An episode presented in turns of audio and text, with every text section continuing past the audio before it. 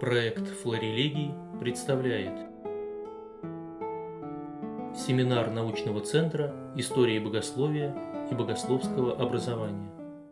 Понятие римскости, да, как э, понятие византийской этничности, вообще вопрос наличия этничности Византии, вопрос дискуссионный и в полной мере вот отдельное внимание э, посвящается не так уж давно. Большая часть времени – большая часть историографии посвящена вопросу, прежде всего, а, политического устройства Византии, а на этничность византийскую обратили внимание а, совсем недавно. И ключевые а, работы, вы их называли, я здесь э, подкину, расскажу, назову, пожалуй, недавно переведенную на русский язык и тоже недавно написанную работу Энтони Калделиса о Византийской республике.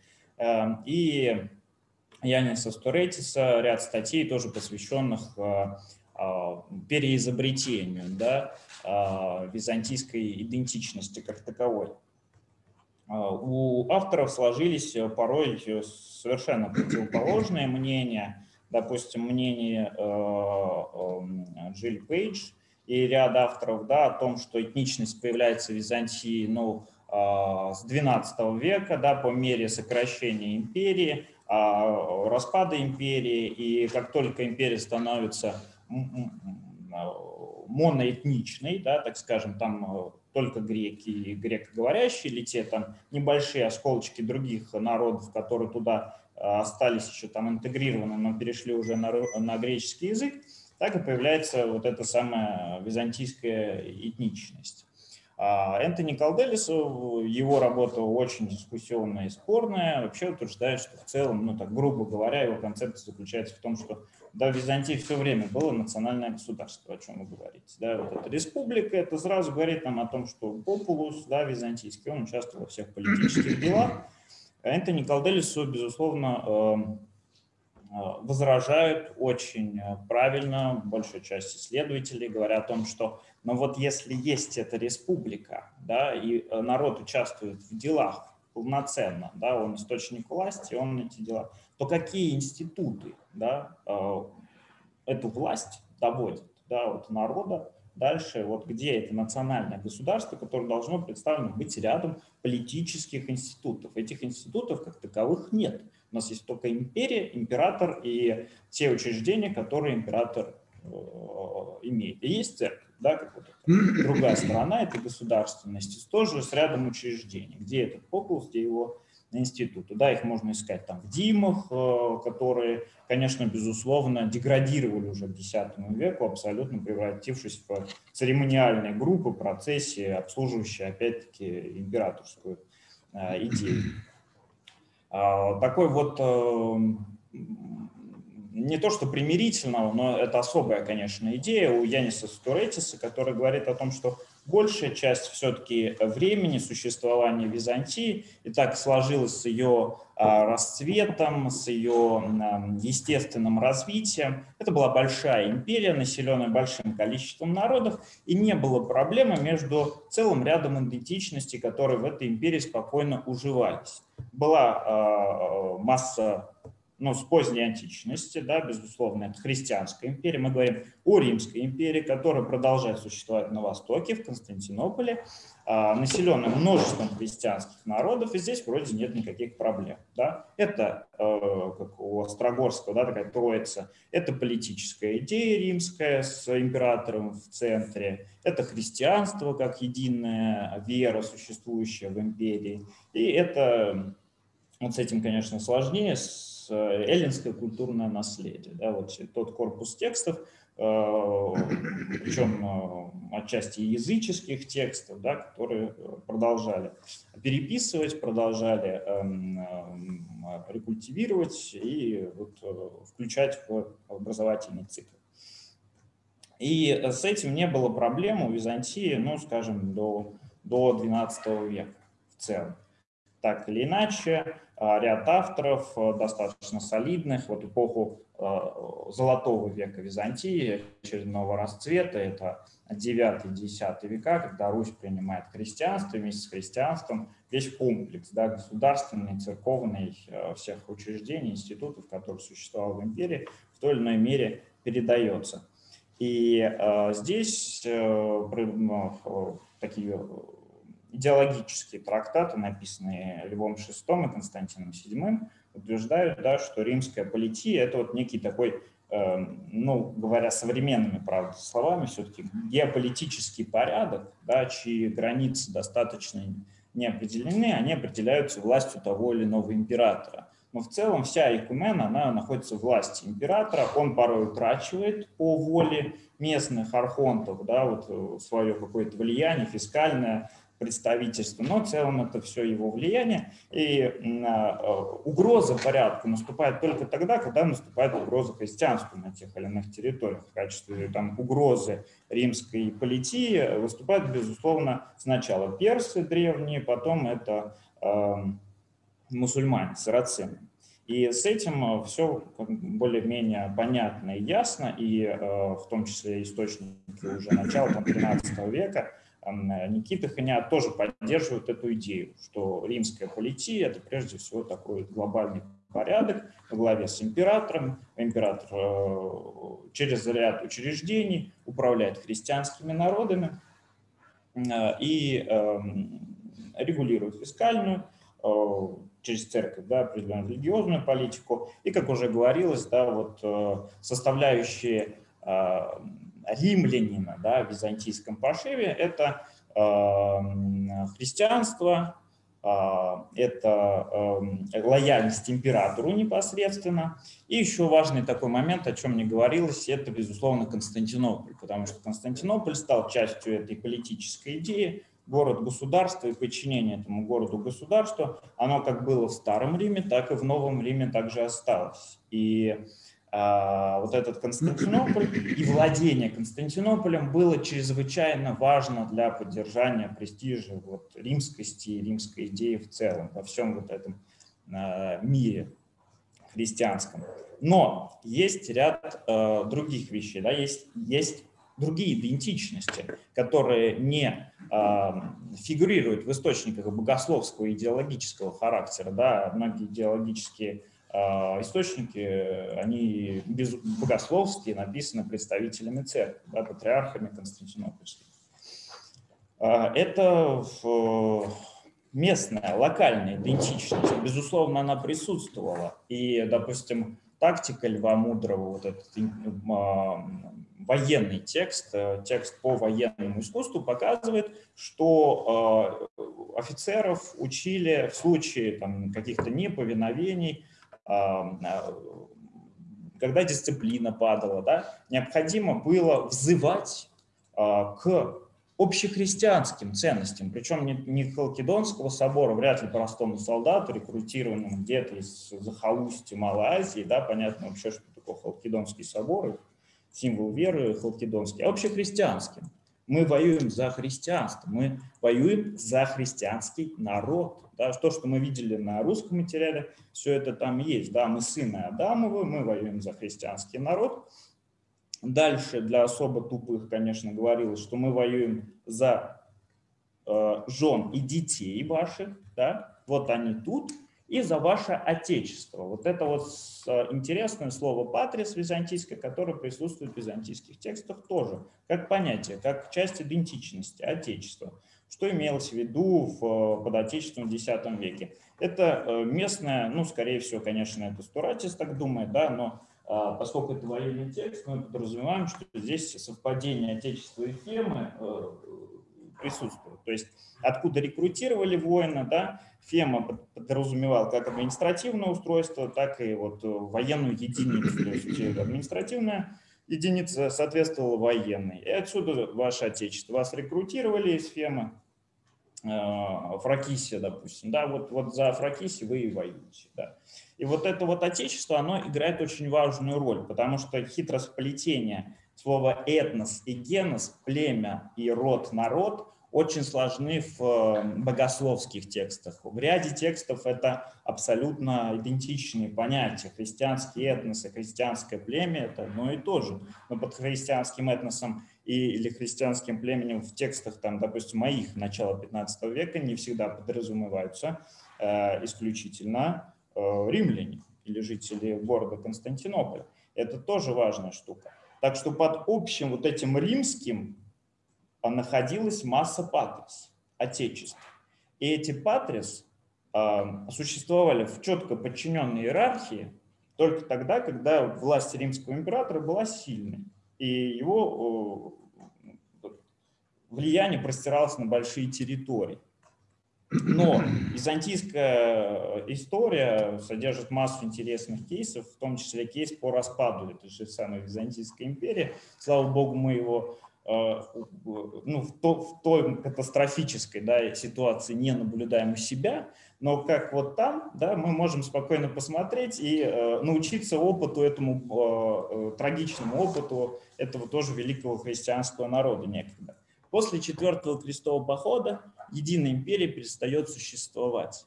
А христиане, римляне да, теряют, самое главное, они теряют Константинополь. Без Константинополя теряется вот эта идея легитимности римского константинопольского императора. Да? Ну, безусловно, всегда был римским императором. И масса вот этих патрис, и э, э, Мария, да, в какой-то мере, э, Фессалоника, Никея, да, начинают бороться между собой за право обладать вот, вот этой римскостью, да, кому будут подчиняться все эти христианские народы, которые на самом деле ничем, кроме идеи подчинения одному римскому императору, который как бы окормляет церковь, да, защищает ее как воин, как мужественный, не объединены. По факту в низах нет идеи этничности, нет идеи вот народа единого. Есть на самом деле Фессалоника, Константинополь, Трапезунд и масса других э, центров, которые на тот момент стали возвышаться. И э, когда Никейский император претендует на то, чтобы быть центральным, главным на, на, э, среди этих осколков да, Византии, то ему, вернее, патриарху да, Мануилу Первому, епископа Иоанна Покав в особом письме 1022 года говорит, что 1222 года, что некогда единый народ наш, да, объединенный верой, вот единые какие критерии, да, единство, вера и культура, да, язык. Объединенный верой э, э, и вот этим вот культурным таким пространством за грехи наши, да, Бог нас разделил на массу государств, на массу политических, вот, на массу политий, за грехи разделил. Все. И в этом письме епископ Иоанн Апокав обосновал власть своего ибирского правителя. Он сказал, нет, все, у нас нет единого римского императора. Кончилось. У нас есть только местные правители. Ну, церковь есть единая, вера мы объединены, культура. Но вот начала нет единого архе, его нет. Все, кончилось. Бог нас лишил. А после того, как э, Константинополь возвращается в состав Никейской империи, Никейская империя становится очередной да, перезапуск Византии, Никейский император, который теперь получает трон, полноценный древний трон своих отцов, да, выдвигает такую идею, что а вот я же получил, теперь не по праву все земли, бывшие наши земли, принадлежат. И он начинает военные походы, э, организует на Балканах для того, чтобы подчинить бывшие вот эти вот э, византийские осколки своей власти. И эм, его преемники продолжают эту традицию, в частности, Эпир там постепенно завоевывался. Вот, допустим, а, Иоанн Андроник, который, э, Андроник III, который осаждает Арту в первой половине XIV века, 30-е годы, вот, Э, говорит жителям, что я как наследник э, Августа, который создал Римскую империю, пришел к вам для того, чтобы вернуть в лоно своих владений ваш город. Да? Вы, и он уже говорит, да, вы римляне, то есть вы должны быть подчинены моей власти, да, меня как римского императора. А ему отвечают, что нет, у нас своя родина, и мы свои, интересы своей родины, нашей арты, любимой, дорогой, и ценим. Он, конечно, подчинил город, но город воспринимал это подчинение как рабство, не как обретение свободы и возвращение в некогда такую славную да, там, в, в состав там, того же русского государства, да, как у нас возвращение там, Крыма или еще что-то, да, а именно как очередное подчинение другому какому-то правителю, вообще другому. И, э, и вот эти вот местные локальные идентичности, они стали первыми, а э, римская вот эта идентичность политическая с этой идеей, да, вот, она стала вдруг бороться с этими локальными идентичностями. И в этой борьбе византийские императоры, династии палеологов а, и их э, интеллектуальная элита пытались выдвинуть новые проекты. Здесь, как э, современные исследователи пишут, вот возникает этот протонационалистический дискурс, да, когда Э, византийские интеллектуалы, деятели церкви в том числе, начинают сравнивать ситуацию внешнеполитическую, внутриполитическую, ну, скорее даже как внешнеполитическую, с э, Древней Грецией. Вот как у этих древних греков, эллинов, так же, как их теснили персы, они существовали в маленьких там, вот этих объединениях, так и нас сейчас эти новые персы, турки теснят, и мы тоже существуем так раздроблены.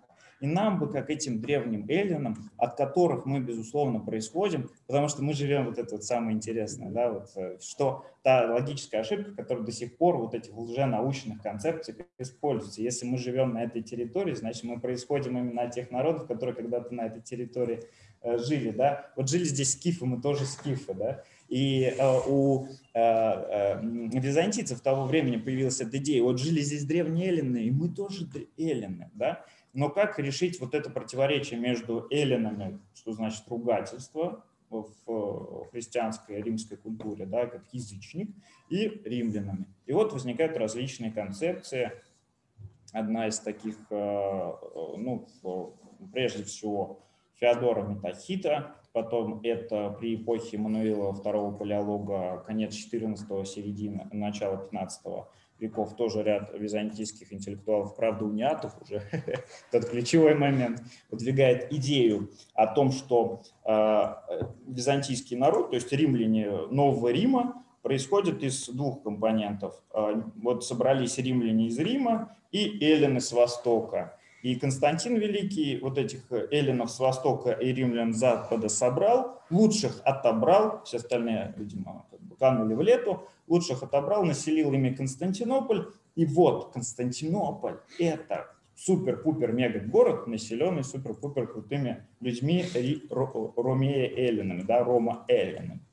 И вот такие идеи э, в поздней Византии, именно в Константинополе, существовали для того, чтобы обосновать его право владеть всеми осколками греческой империи. Но судьба распорядилась иначе, и Константинополь, не успев собрать все воедино, э, начал сам терять влияние на этих территориях, а постепенно был и завоеван вообще окончательно. Так что эти идеи интеллектуалов э, тоже не, ну, далеко не пошли, а народная вот эта низкая, не низкая в смысле, а местная идентичность, она сохранилась. И она впитала в себя как идею христианства, да, мы христиане, так и идею принадлежности к тому или иному городу, княжеству, объединению, да, потому что там греки, христиане Константинополя, ну, не с большой любовью воспринимались где-нибудь в Фессалонике, или э, греки пелопонесские тоже отделяли себя от Константинополя, а константинопольцы тоже любили отделять от себя а, от этих других греков. И, в принципе, в современной истории Греции мы видим сохранение этого, а, этого противоречия. Да? Вот есть греки понтийские, ромы, да, допустим, приехали они. И греки, которые живут вот в Афинах с центром, они же все тоже эллины да, по своей, своему происхождению они считают их ну, нечистыми греками, это вот какие-то все не те нехорошие греки. И последнее слово скажу, естественно. Вот это вот э, византийская, поздневизантийская э, проекты новой протонациональной идентичности, безусловно, все это термины современные, современных исследователей, и как до конца это определяли византийцы, сложно понять, хотя они пытались совместить в своем э, этногенетическом мифе как претензию на былую римскую политическую, на, на былой римский политический порядок, так и на преемственность как от римлян народа, да, племени, так и от племени эллинов, культуры, эм, ну, всех лучших качеств, там, так, так скажем, характера, там речь шла не только о, о культуре. Они пытались все это соединить, и в итоге мы видим, что Константинополь падает, э, э, он, он завоеван, и все поствизантийские историки, каждый на свой лад пытается представить эту ситуацию. Те люди, которые проживали в поздней Византии, допустим, для э, Фессалоники это Иоанн Анагност, для Константинополя это Дука, это люди, видевшие падение города, видевшие пленение э, народа, видевшие этот, э, люди, испытавшие травму утраты Родины, Патрис, они так и пишут, мы утратили, утратили Родину, мы утратили Патрис, они возвращаются к самой простой и всем понятной идентичности. Мы христиане. Все, в их текстах нет ни слова про римскость. Они, это христианский род, мы христиане, мы пострадали за свои грехи. Такой ну, э, псевдос Франции, хроника псевдос Франции 16 века. Здесь уже э, вот этот поздний византийский миф, он вкладывается в уста Константина XI, который, погибая, говорит своим подданным, защитите идеи римлян, защитите идеи эллинов, да, вот этого совместного народа, защитите христианство гибнет. Здесь тоже нельзя сказать, автор вообще эту идею разделял или нет, но он очень хорошо, так красиво вложил ее в уста Константина XI. Униата, безусловно. А, и есть э, особая ветка э, эллинофилов, да, э, начиная с пелопонесского мудреца Плифона и его ученика Лаоника Халкокандила, которые вообще отказались от идеи римскости в целом. А, Плифон хотел перезапустить идею эллинства и создать вот и, и новую э, религиозное устройство, и новую культуру, основанную на древнегреческих идеалах. А его ученик Лаоник Халкокандил сказал, что не было вообще этой империи римлян, была империя эллинов.